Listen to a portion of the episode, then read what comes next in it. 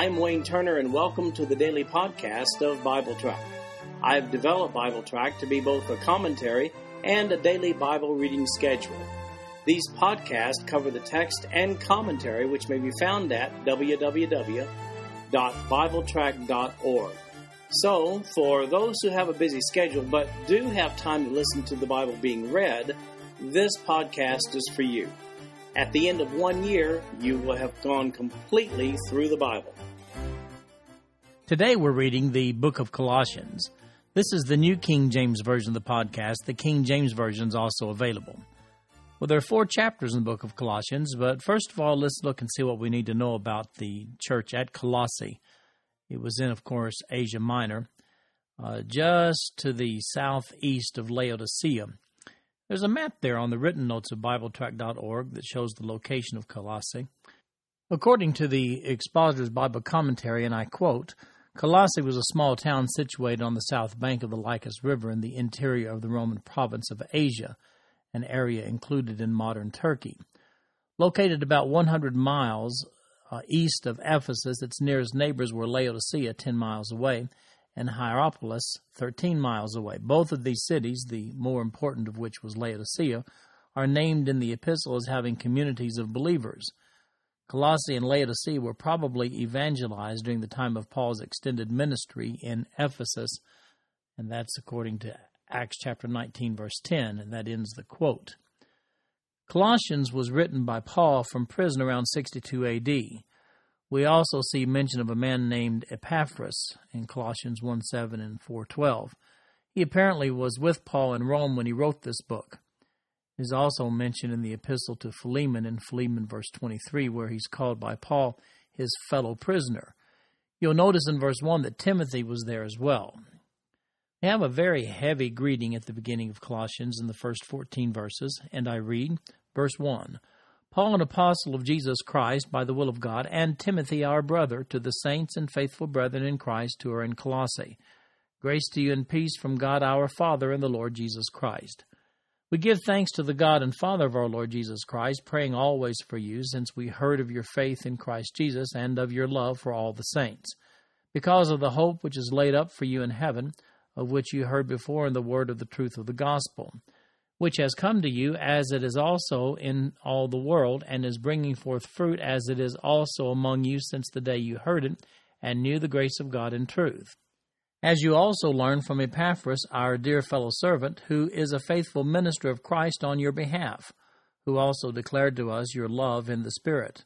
For this reason, we also, since the day we heard it, do not cease to pray for you, and to ask that you may be filled with the knowledge of His will in all wisdom and spiritual understanding that you may walk worthy of the Lord, fully pleasing Him, being fruitful in every good work, and increasing in the knowledge of God, strengthened with all might according to His glorious power, for all patience and longsuffering with joy, giving thanks to the Father who has qualified us to be partakers of the inheritance of the saints in the light. He has delivered us from the power of darkness and conveyed us into the kingdom of the Son of His love in whom we have redemption through his blood, the forgiveness of sins. Well, here we see Paul's standard greeting in verses 1 through 4. He declares his apostleship in verse 1, as he almost always does at the beginning of his letters, except to the Philippians. When Paul speaks of being an apostle, he's claiming that 12th spot vacated by Judas Iscariot. In 1 Corinthians chapter 9, he gives a complete defense of his apostleship. Paul consistently used the word saints in verse 2. He uses that word to describe those who have trusted Christ as Savior. The Greek word used there is actually an adjective, it's hagios, and it means holy or set apart. But when used alone, it's rendered a noun. In other words, those who have been set apart for heaven, having trusted Christ as their personal Savior, those are the people who are called saints or set apart ones. The subject matter Paul deals with in Colossians specifically attacks the tenets of a first century heresy known as Gnosticism. These Gnostic teachers were perverters of established Christian doctrine by, well, they mixed a little truth with uh, a little bit of Oriental mysticism, then a little bit of Judaism. After his greeting in verses 1 through 4, verses 5 through 14 are stocked with doctrine and expectations. Here he deals with salvation, heaven, Holy Spirit guidance, godly Christian living, and deliverance from evil, just to name a few. Now pay particular attention to verse 5. He says, Because of the hope which is laid up for you in heaven, of which you heard before in the word of the truth of the gospel. The Greek word for hope there in every occurrence in the New Testament, by the way, in the King James Version and the New King James Version, is elpis. And that's the noun form. The verb form is elpidzo. And um, both elpidzo and the noun elpis are used consistently for hope in the New Testament. Now, the Greek definition for elpis is a little different in expression from our English word hope. While we use the word hope to sometimes express a good bit of uncertainty about a future event, elpis is a Greek expression meaning confident expectation with no uncertainty with regard to the future event. Now, if you read verse 5 again, substituting confident expectation for hope, you get a little different perspective than you may have gotten when you first read it. Some of the cults try to maintain that the Bible nowhere says that believers go to heaven when they die. Well, verse 5 says they do. Incidentally, 2 Corinthians 5 1 and 1 Peter chapter 1 verse 4 also plainly say that a believer does go to heaven, in fact, at death.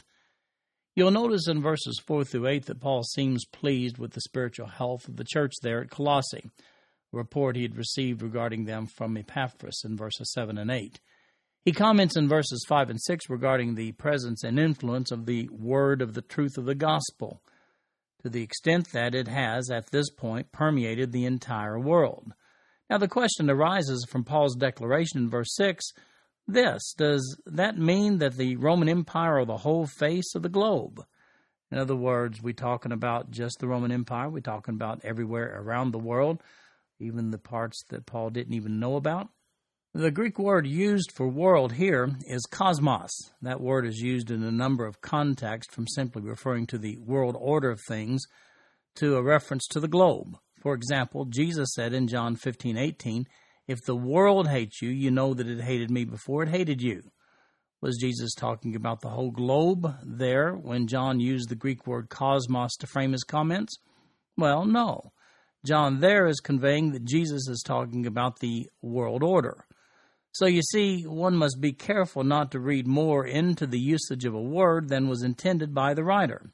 It seems likely that Paul's referring to the extent that the word of truth of the gospel has reached every region of the Roman Empire, a comment that he reinforces in verse 23. We'll look at that in a few moments.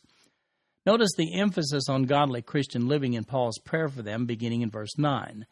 That prayer goes down at least through verse 12, but Paul segues into some doctrinal issues regarding Christ in the process of detailing his prayer for them. Now let's take a look at some of the components of this prayer that Paul lifts up to God for these Colossians.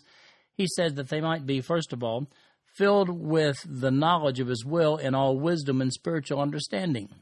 In other words, he's praying for them for spiritual insight, and that they would walk worthy of the Lord, fully pleasing him. In other words, he's talking about a God honoring lifestyle. Then he says, being fruitful in every good work, to see an impact from their service for God. Then he says, increasing in the knowledge of God. He's talking about experiencing an increase in understanding the very nature of God.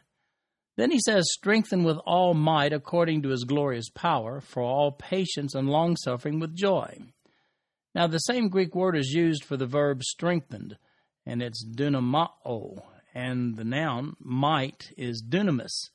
These two words are frequently used in the New Testament. The general word for strength, power, might at the hand of God or of men. Our English word dynamite is derived from the very same Greek word.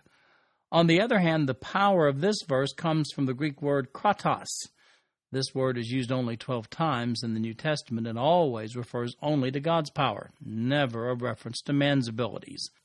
Patience and long suffering are two different concepts in this verse. The Greek word for patience, hupomene, that means to bear up under difficult circumstances, while the Greek word for long suffering, which is macrothumia, it means to calmly suffer long without irritation in the midst of difficult circumstances. Both are easy when we are strengthened by God. Then we see Paul saying, giving thanks to the Father who has qualified us to be partakers of the inheritance of the saints in the light. The Greek term for has qualified us in that verse is hikanao, and it means has made us able. These saints are believers, and all believers are equal heirs with Jesus Christ, and that's also according to Romans chapter 8, verses 16 and 17. So here's where Paul's prayer does the doctrinal segue that I mentioned a few moments ago. It's between verses 12 and 13. Speaking of God in verse 12, here's what he does. Verse 13 it says, He has delivered us from the power of darkness and conveyed us into the kingdom of the Son of His love. Now, let's not sugarcoat the life of unregenerate people. They need to be delivered from the power of darkness and moved into the kingdom of Jesus Christ. And what makes that move possible? Well, there's your answer in verse 14. It says, In whom we have redemption through his blood, the forgiveness of sins. Redemption from the power of darkness is made possible through the blood, meaning the sacrifice of Jesus on the cross, through the blood, resulting in the forgiveness of our sins. In other words, redemption or the forgiveness of sins is made possible only because Jesus cleansed us through his sacrificial blood. So, who exactly is Christ? Colossians chapter 1, verses 15 through 24 is our next reading. Verse 15 He is the image of the invisible God, the firstborn over all creation. For by him all things were created that are in heaven and that are on earth, visible and invisible, whether thrones or dominions or principalities or powers. All things were created through him and for him, and he is before all things, and in him all things consist. And he is the head of the body of the church, who is the beginning, the firstborn from the dead, that in all things he may have the preeminence. For it pleased the Father that in him all the fullness should dwell, and by him to reconcile all things to himself, by him, whether things on earth or things in heaven, having made peace through the blood of his cross.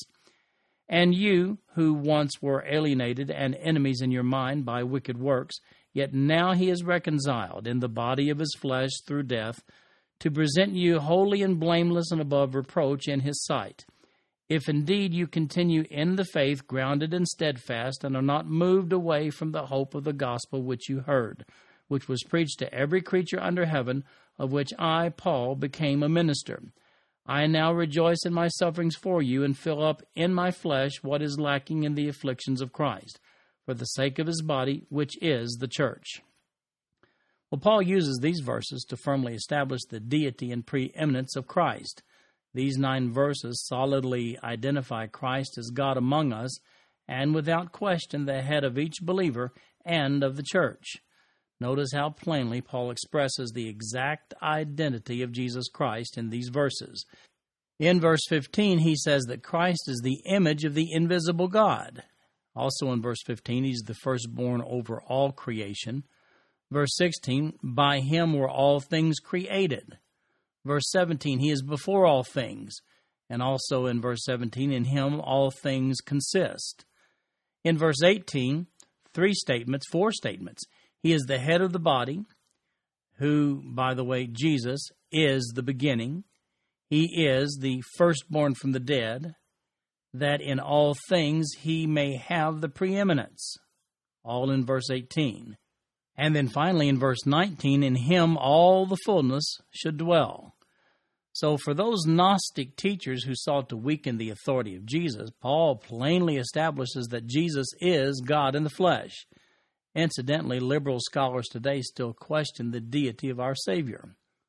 There's a word here that's only used by Paul himself and is only twice, and that word is apokatallasso for reconciled, translated reconcile in English. It's in verse 20.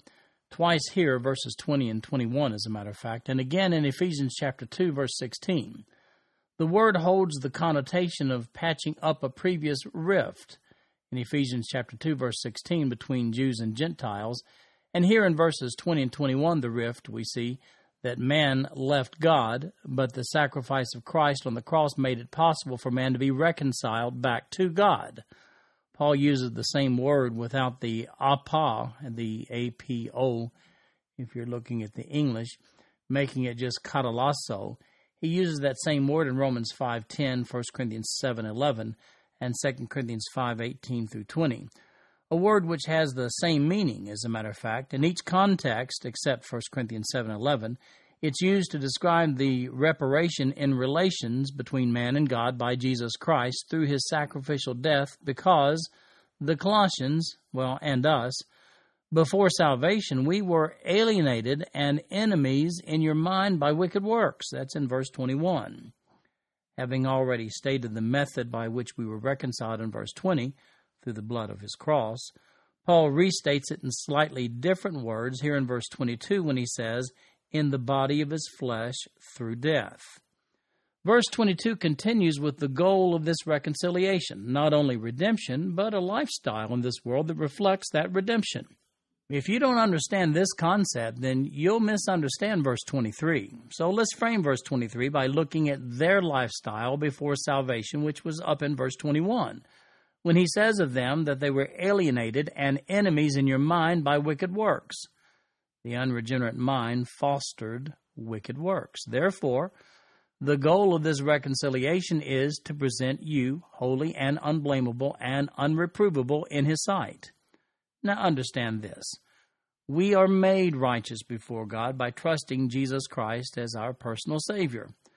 Paul calls this imputed righteousness in Romans chapter 4 verses 24 and 25. However, in this passage, Paul has made clear with his reference to wicked works that he's talking not about imputed righteousness, but righteous looking lifestyles, lifestyles that are holy and blameless and above reproach in his sight, as I quote. Verse 23 then goes on to explain how that lifestyle is maintained, and he says, by continuing, and I quote, in the faith, grounded and steadfast, and are not moved away from the hope of the gospel. In other words, believers need to stay focused on the main thing. Now let's revisit an issue that we saw up in verse 6 as we look at the remainder of verse 23. He says in verse 23, The gospel which you heard, which was preached to every creature under heaven, of which I, Paul, became a minister. Paul didn't use the word world, the Greek word cosmos, here, as he did in verse 6 to describe this domain. The three words that are translated to every creature here come from the Greek phrase en passe te ktise. The Greek words en passe are commonly translated in all, while ktise can be translated creature or creation. With the definite article te preceding ktise, it's the phrase in all the creation. Perhaps it lends a clear understanding of what's meant here. Again, as in verse 6, Paul is likely conveying the thoroughness of the gospel penetration throughout the Roman Empire.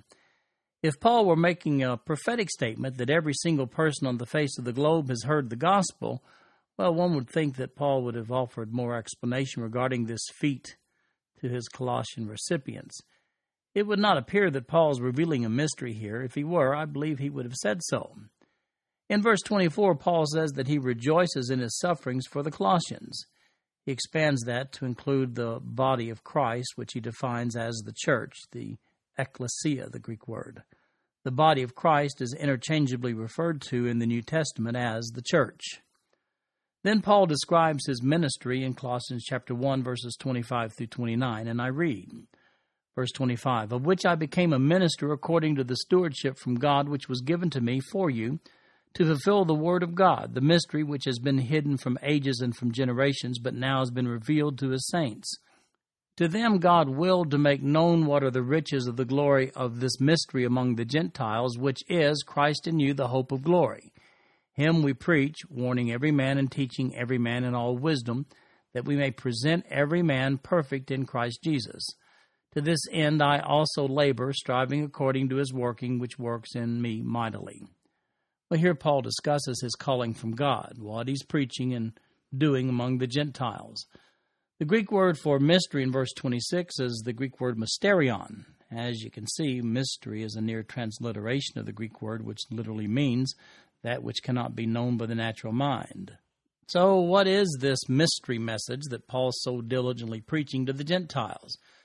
Well, it's found in verse 27, and here it is Christ in you, the hope of glory. Now, that was a foreign concept. It was a mystery to the Old Testament Jews, but was revealed to Paul and shared with us.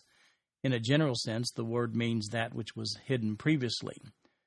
Notice verse 25. He says, Of which I became a minister according to the stewardship from God which was given to me for you to fulfill the word of God.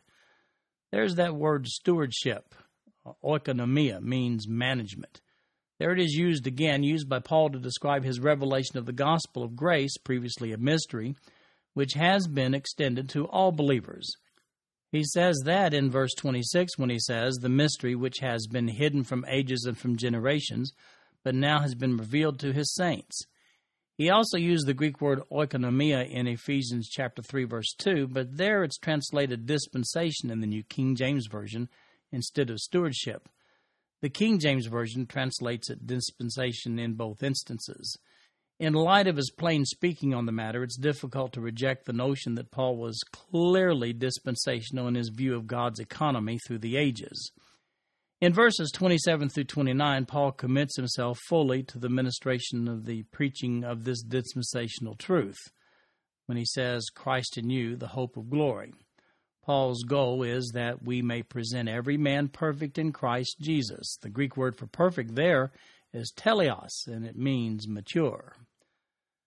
Then we come to Colossians chapter 2, first six verses, where we see that there are a lot of logical but wrong philosophies out there about Christ. Verse 1 For I want you to know what a great conflict I have for you and those in Laodicea and for as many as have not seen my face in the flesh, that their hearts may be encouraged, being knit together in love, and attaining to all riches of the full assurance of understanding, to the knowledge of the mystery of God, both of the Father and of Christ, in whom are hidden all the treasures of wisdom and knowledge.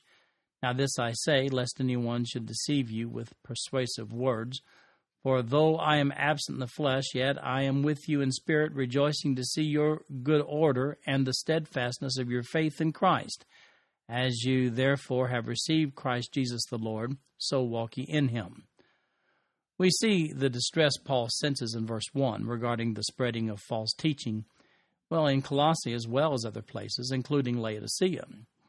His reference in verse 2 to the knowledge of the mystery of God was defined back in chapter 1, verse 26. In that mystery are hidden all the treasures of wisdom and knowledge, he says in verse 3. Then comes the treachery. We see it in verse 4.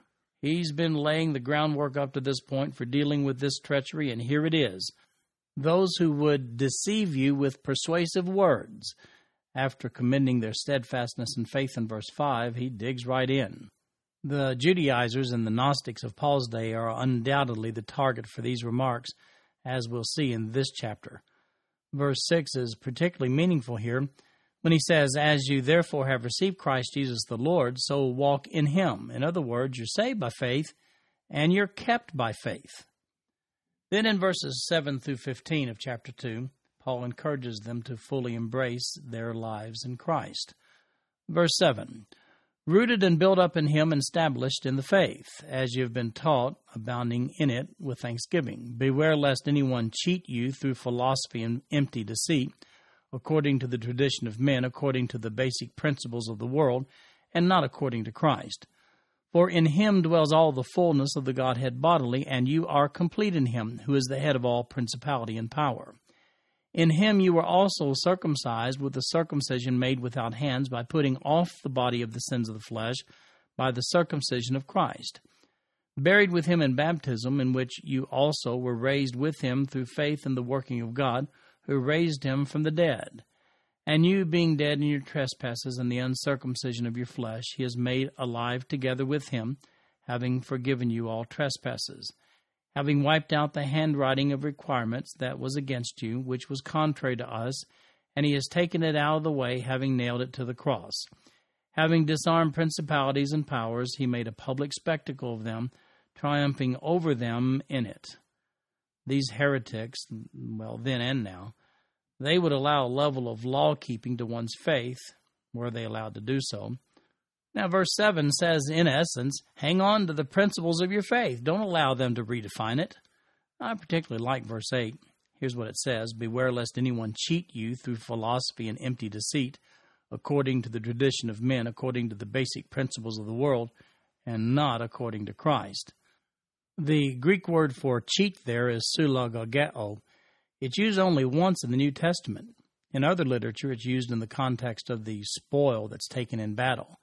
In this context, Paul is warning them to protect their minds against becoming the spoil of a non scriptural philosophy and an empty philosophy or deceptive teachings. That word empty there is the Greek word kenos.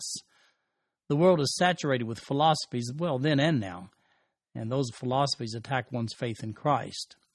It's vital that you, as a believer, fully understand your relationship to Christ so that the modern day philosophers won't be able to make you feel insufficient in your faith for lack of meeting their man made expectations for you. Verse 9 absolutely sets the record straight that Jesus Christ is fully God in the flesh. Here's what it says For in him dwells all the fullness of the Godhead bodily. Now, that verse leads me to embrace the scriptural term Godhead that's to describe the relationship of Jesus to God and the Holy Spirit rather than the oft used term Trinity. When you use Paul's words to describe it, you're less likely to be misunderstood. Verse 10 goes on to say, And you are complete in Him. Well, that's great news, isn't it? However, there were those who did not see that as the complete package. That's also the problem today. Paul then deals with a couple of the unscriptural addenda added to one's faith back then the first being circumcision.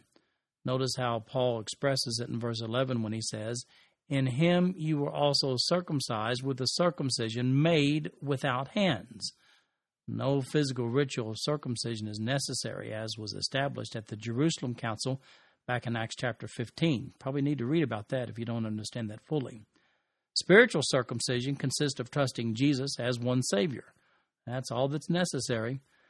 The picture, and it's only a picture, represented by water baptism is presented in verse 12 with the final result found in verse 13 when it says, And you, being dead in your trespasses and the uncircumcision of your flesh, he has made alive together with him, having forgiven you all trespasses.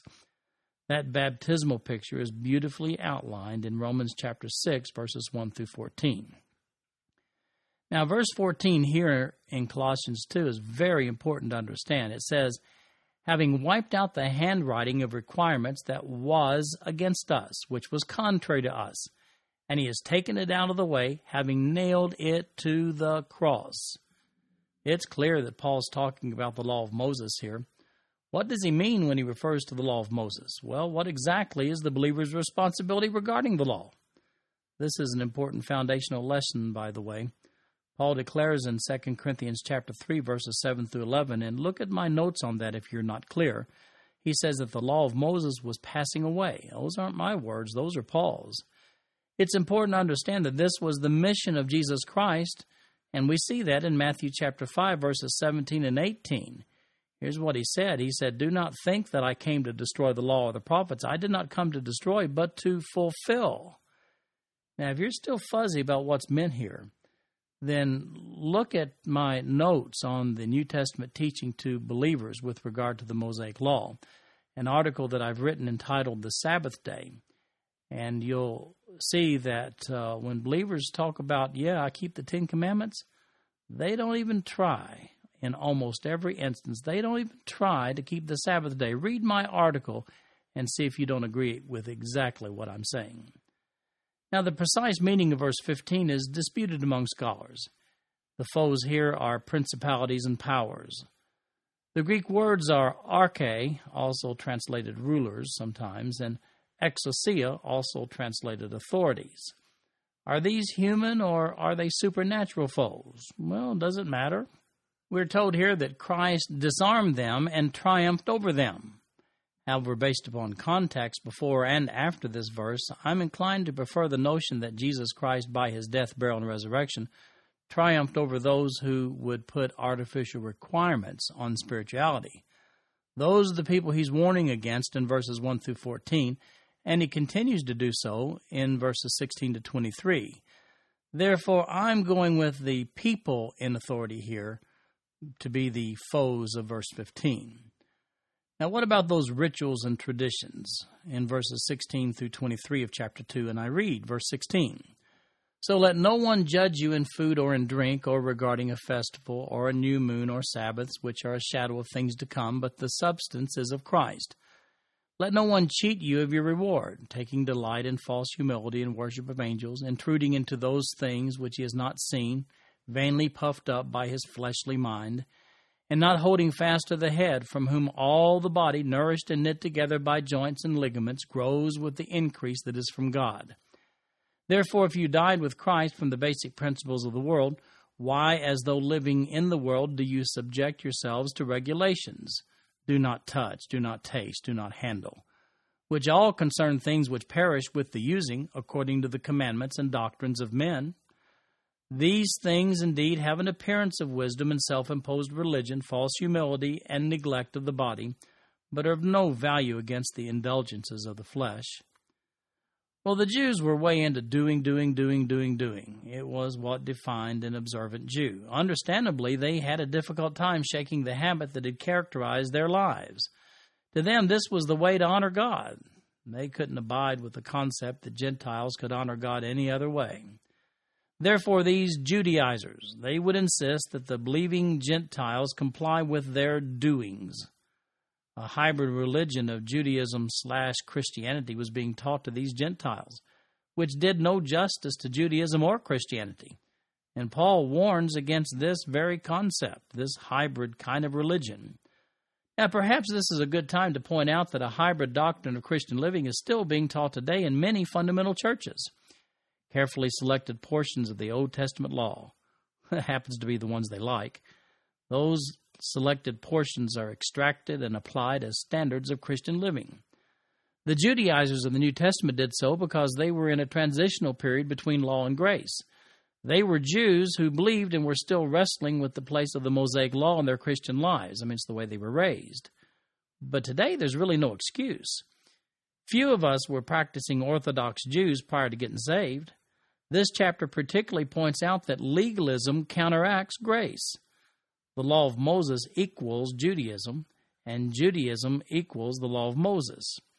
Paul takes great care in separating the two in his writings to the churches. Today, our law is from within, because we have an indwelling of the Holy Spirit. Thus, Romans 8 2 says it like this Paul's talking here For the law of the Spirit of life in Christ Jesus has made me free from the law of sin and death. In other words, I literally have God's law written on my heart. That's the law that I am to obey, not the Old Testament law of Moses. It's really a simple concept, but very difficult for many believers to grasp.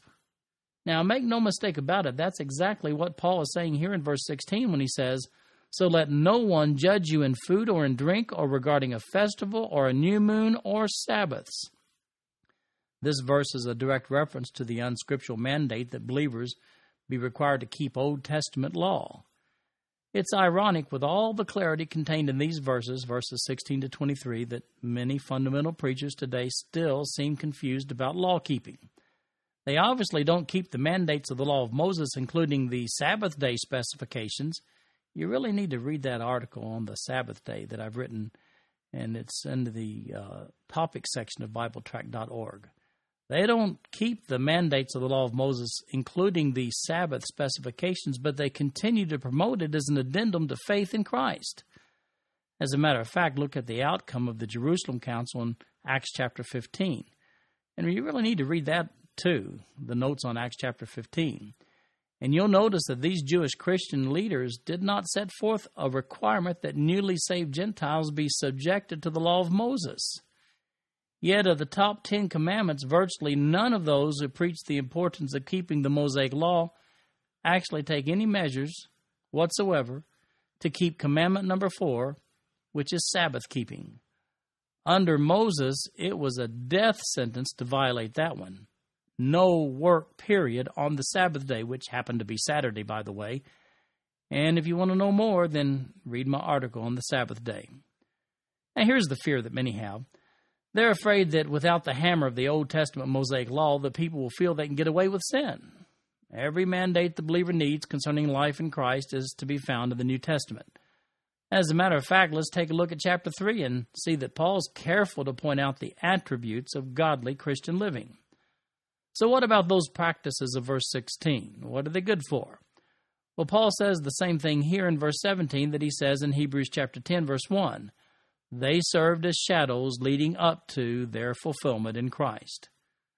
We're not given any details about the heresy being practiced in verse 18. It would appear that Paul is critical of those who have developed a doctrine that believers are not worthy to appeal directly to God and must therefore worship angels instead. That heresy came from his fleshly mind, he says. To practice such cuts one off from the head, as we see in verse 19, the head of the body of Christ, thus missing out on the increase that is from God. Paul then asks this question in verse 20. He says, Therefore, if you died with Christ from the basic principles of the world, why, as though living in the world, do you subject yourselves to regulations? He lists a few in verse 21 and categorizes them in verse 22, and he calls them according to the commandments and doctrines of men. It would appear that here we see this hybrid doctrine of the Gnostics with a little bit of law of Moses mixed in. He sums up this ritualistic worship in verse 23 when he says, These things indeed have an appearance of wisdom and self imposed religion, false humility, and neglect of the body, but are of no value against the indulgence of the flesh.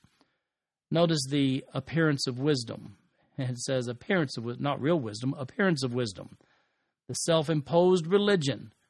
That comes from a single Greek word meaning religion thought up by oneself. This addresses the practice of self deprivation in the course of practicing a man made religion, but they look very pious doing so. Now, if you're asking yourself the question, where's the deterrent if there's no law of Moses being applied to the lives of believers?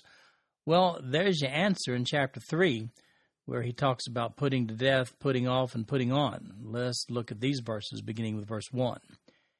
If then you were raised with Christ, seek those things which are above, where Christ is, sitting at the right hand of God. Set your mind on things above, not on things on the earth. For you died, and your life is hidden with Christ in God. When Christ, who is our life, appears, then you also will appear with him in glory. Therefore put to death your members which are on the earth fornication, uncleanness, passion, evil desire, and covetousness, which is idolatry. Because of these things, the wrath of God is coming upon the sons of disobedience, in which you yourselves once walked when you lived in them. But now you yourselves are to put off all these anger, wrath, malice, blasphemy, filthy language out of your mouth. Do not lie to one another, since you have put off the old man with his deeds, and have put on the new man who is renewed in knowledge according to the image of him who created him. Where there is neither Greek nor Jew, circumcised nor uncircumcised, barbarian, Scythian, slave nor free, but Christ is all in all. Therefore, as the elect of God, holy and beloved, put on tender mercies, kindness, humility, meekness, long suffering, bearing with one another, and forgiving one another. If anyone has a complaint against another, even as Christ forgave you, so you also must do. But above all these things, put on love, which is the bond of perfection. And let the peace of God rule in your hearts, to which also you were called in one body, and be thankful.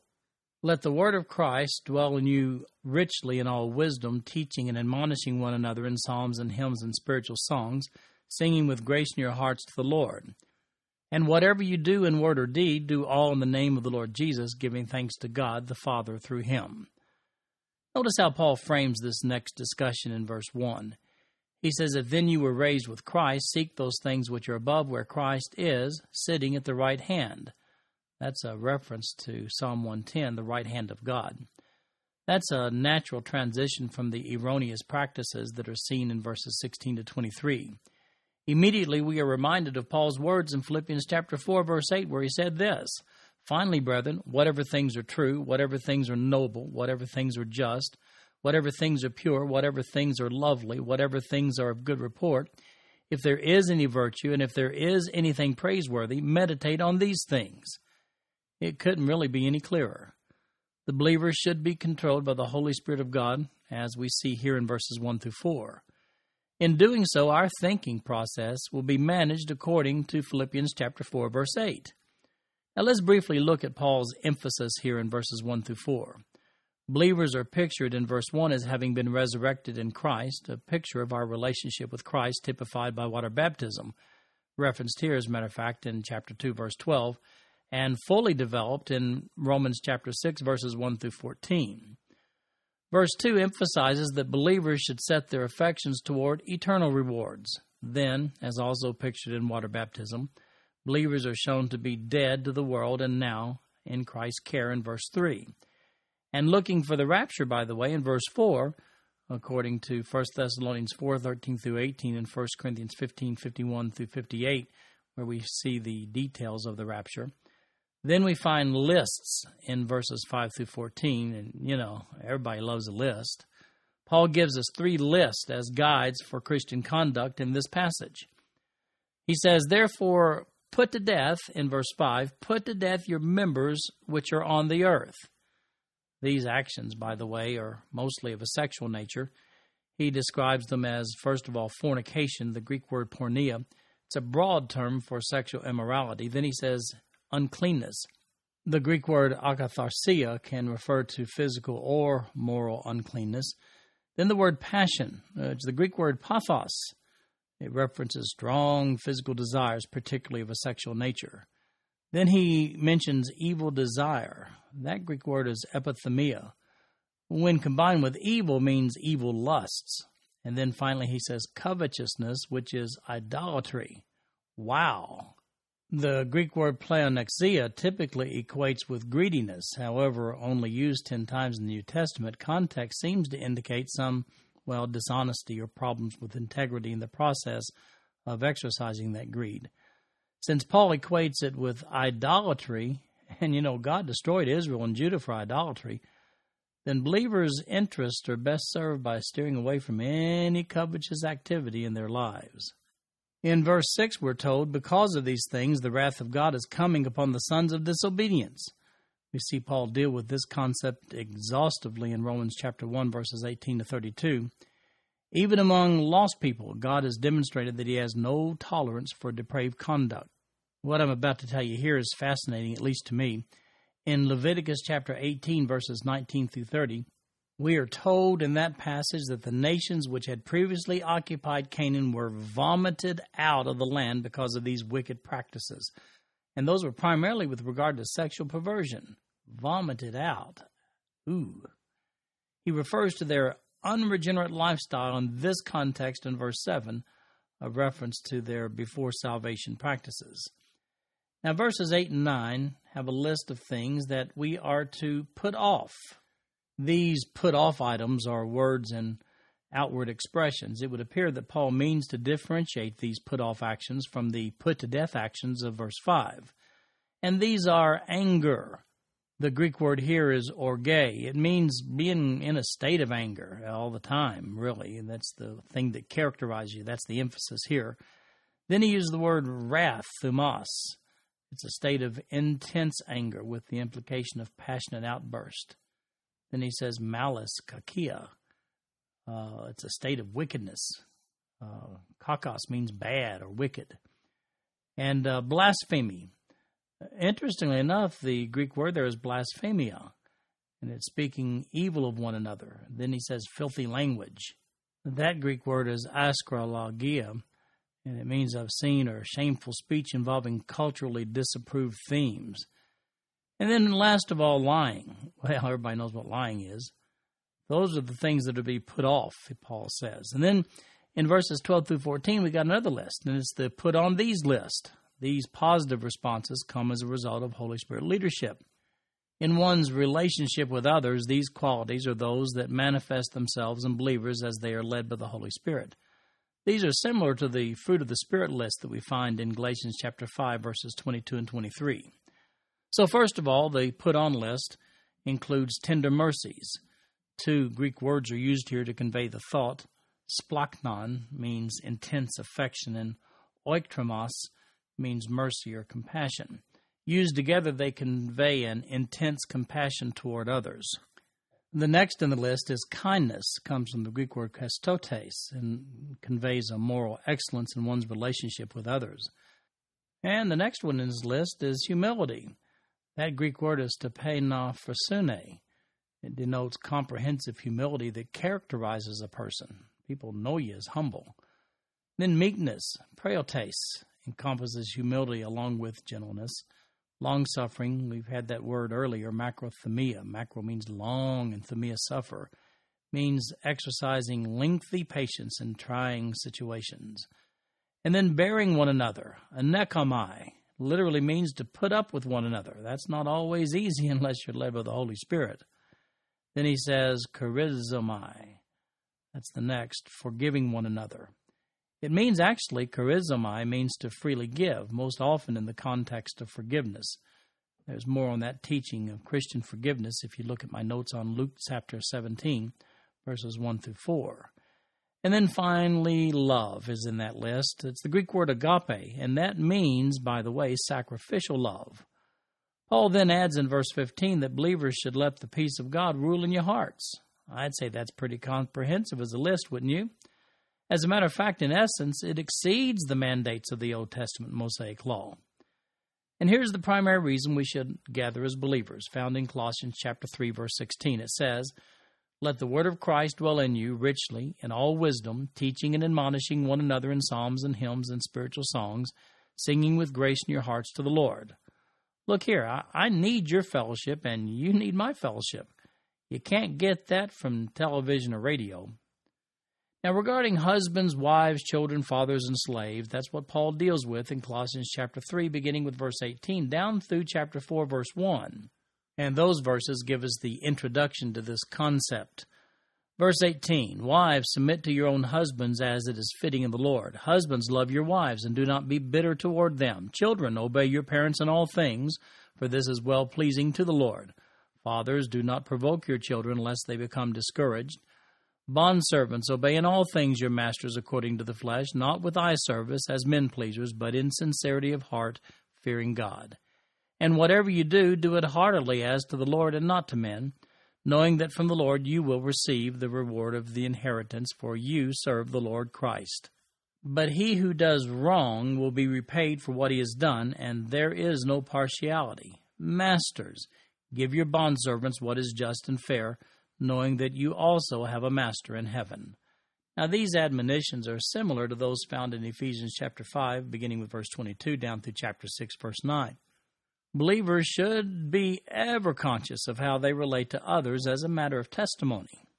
So these relationships are specified as follows. Verse 18, the wives to husbands, where we're told that they are to submit to their husbands. The Greek word there is hupotasso and indicates a voluntary subordination. And then wives to husbands in verse 19, the word love there, used as a verb, is agapao, this is the verb form for love. Agape is the noun form. That particular word means sacrifice. I mean, when Paul commands men to love their wives in verse 19, he's commanding them to make sacrifices for their wives. When folks make sacrifices for one another, then a natural affection, a natural love, that is called in Greek, the Greek word philia. That's the result, the natural love. So sacrifice results in natural affection. The ultimate amount of sacrifice is illustrated by Christ's willingness to give his own life for the salvation of believers. Incidentally, that concept rebuilds broken marriages. If a troubled couple will simply return to the practice of sacrificing, the one that characterized those early days of their marriage or courtship, then the natural affection for one another will be rekindled. And then we find the relationship of children to parents in verse 20 and their mandate is to obey in all things. Paul deals with this more exhaustively in Ephesians chapter 6 verses 1 through 4. That's where he draws from the promise associated with the commandment to be found in Exodus chapter 20 verse 12 when it says there, Honor your father and your mother, that your days may be long upon the land which the Lord your God is giving you. Children who obey their parents live longer. And then the relationship of fathers to children in verse 21 when he says, Do not provoke your children. While Paul does give the same admonition in Ephesians chapter 6 verse 4, here in this passage he cites the reason by saying lest they become discouraged. Here he encourages parents to exercise a measured response to children's disobedience. And then in verses 22 through 25 we find the relationship of slaves to their masters and he tells them to heartily obey them. God will punish unjust masters. We'll talk more about that in a moment. And then masters to slaves, that relationship is seen in chapter 4, verse 1, where he tells the masters to treat the slaves justly and equally. Now, slavery during the first century was a legal reality and had been for centuries in the Roman Empire and the empires that preceded it. These slaves under Roman rule were not entire races, but rather certain people from within each race who were in bondage as slaves. So, how might one end up being a slave during that era? Well, derived from extra biblical historical documents, here are a few ways. If you were born to a slave, you were born a slave, and remained such unless your master gave you your freedom. Promiscuity was rampant during that era. It was common that unwanted babies would be left out on the side of the road to suffer death by exposure, especially girls. Slave traders then would harvest these unwanted babies and hire someone to raise them until they could be sold as slaves. Even though most of these babies were unwanted females, they would be raised to become productive in supplying male and female slaves to their owners. It's also true that a debtor could lose his freedom and be forced into slavery as a result. Additionally, sometimes slaves were formerly prisoners of war. Though the uh, first two scenarios probably um, accounted for most of the slaves either being born to a slave or harvested as a slave when you were left as a baby. Paul here deals with the proper relationship between slaves and their owners. Now, Paul had no power to change laws governing slavery, so he simply dealt in this chapter with how slaves should properly respond to their masters and how masters should relate to their slaves. Now, some have questioned why Paul didn't condemn slavery altogether in this passage. Now, keep in mind two issues at hand. First, when raised as a slave from birth, Roman society would have been economically intolerant of one who had acquired his freedom in most circumstances. This was the lifestyle to which they were accustomed. The security of a benevolent slave owner was preferred by many over freedom. Second of all, Paul's ministry was not one of government reform. Paul's ministry was a ministry of reconciliation to God. Here was a man writing to people from prison. He was enduring his own version of false imprisonment. So understand that these verses represent Paul's instructions to believers who were slaves and to those who own slaves. Paul also deals with the subject of the proper treatment of slaves in Ephesians chapter 6 verses 5 through 9. Then we see in chapter 4 verses 2 through 6 that we are to have a continual consciousness of who we are. Verse 2 Continue earnestly in prayer, being vigilant in it with thanksgiving. Meanwhile, praying also for us that God would open to us a door for the word to speak the mystery of Christ, for which I am also in chains, that I may make it manifest as I ought to speak. Walk in wisdom toward those who are outside, redeeming the time. Let your speech always be with grace, seasoned with salt, that you may know how you ought to answer each one. Here, Paul encourages us to continually be in communication with God in prayer and thanksgiving to God. That's in verse 2. The Greek verb for continue there in that verse is proskartereo. It's the same word used in Acts chapter 6, verse 4, with regard to the apostles when they tell the folks in Jerusalem, they say, We will give ourselves continually to prayer and to the ministry of the word. Paul uses the same word to describe a believer's proper attitude toward prayer in Romans chapter 12, verse 12 where it's translated in the New King James, rejoicing in hope, patient in tribulation, continuing steadfastly in prayer. Paul cannot say it more simply than he does in 1 Thessalonians 5:17 though. There he simply says, "Pray without ceasing." Now he lists three action items for these believers. In verses 3 and 4, pray that Paul will have opportunities to share the mystery of Christ to others. You'll recall that Paul described that mystery in chapter 1 verse 27. And in verse 5, he says, Be conscious of testimony and interaction with the lost. He calls them those who are outside. Then he says, redeeming the time.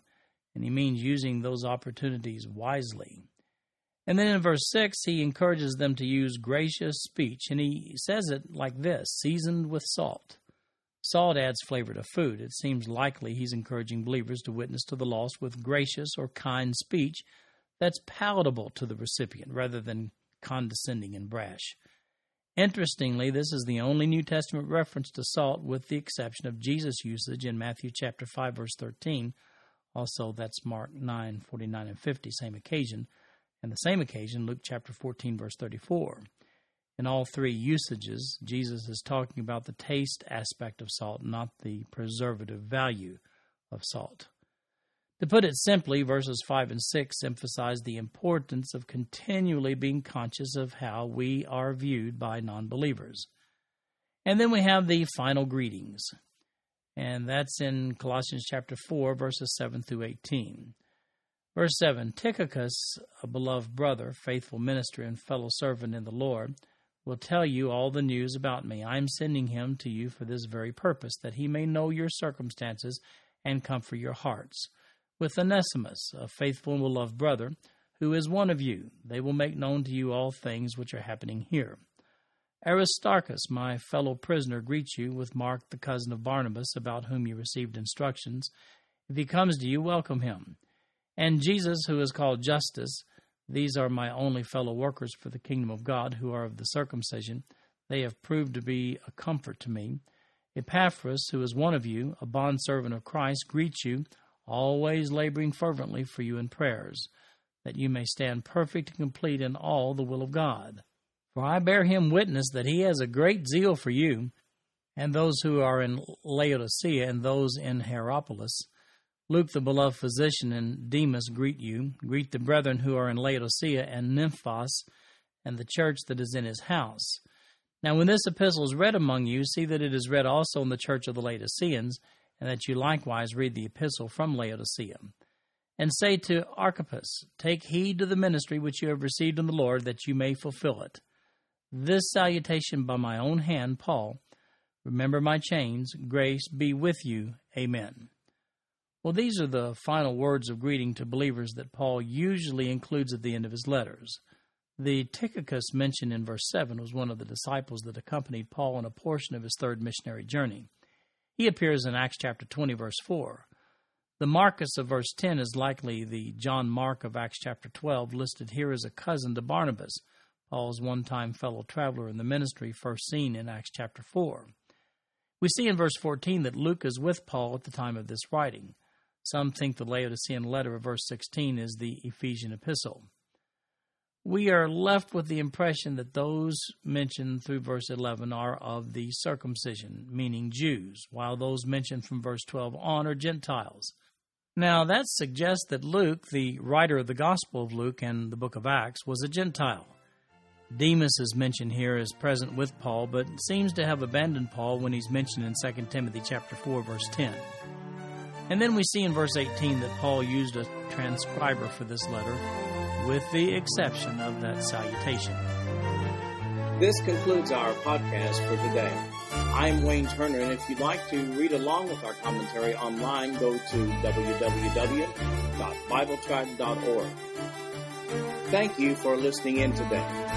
The background music for these podcasts is an original composition written by the music director of Faith Bible Church, Paul Walker.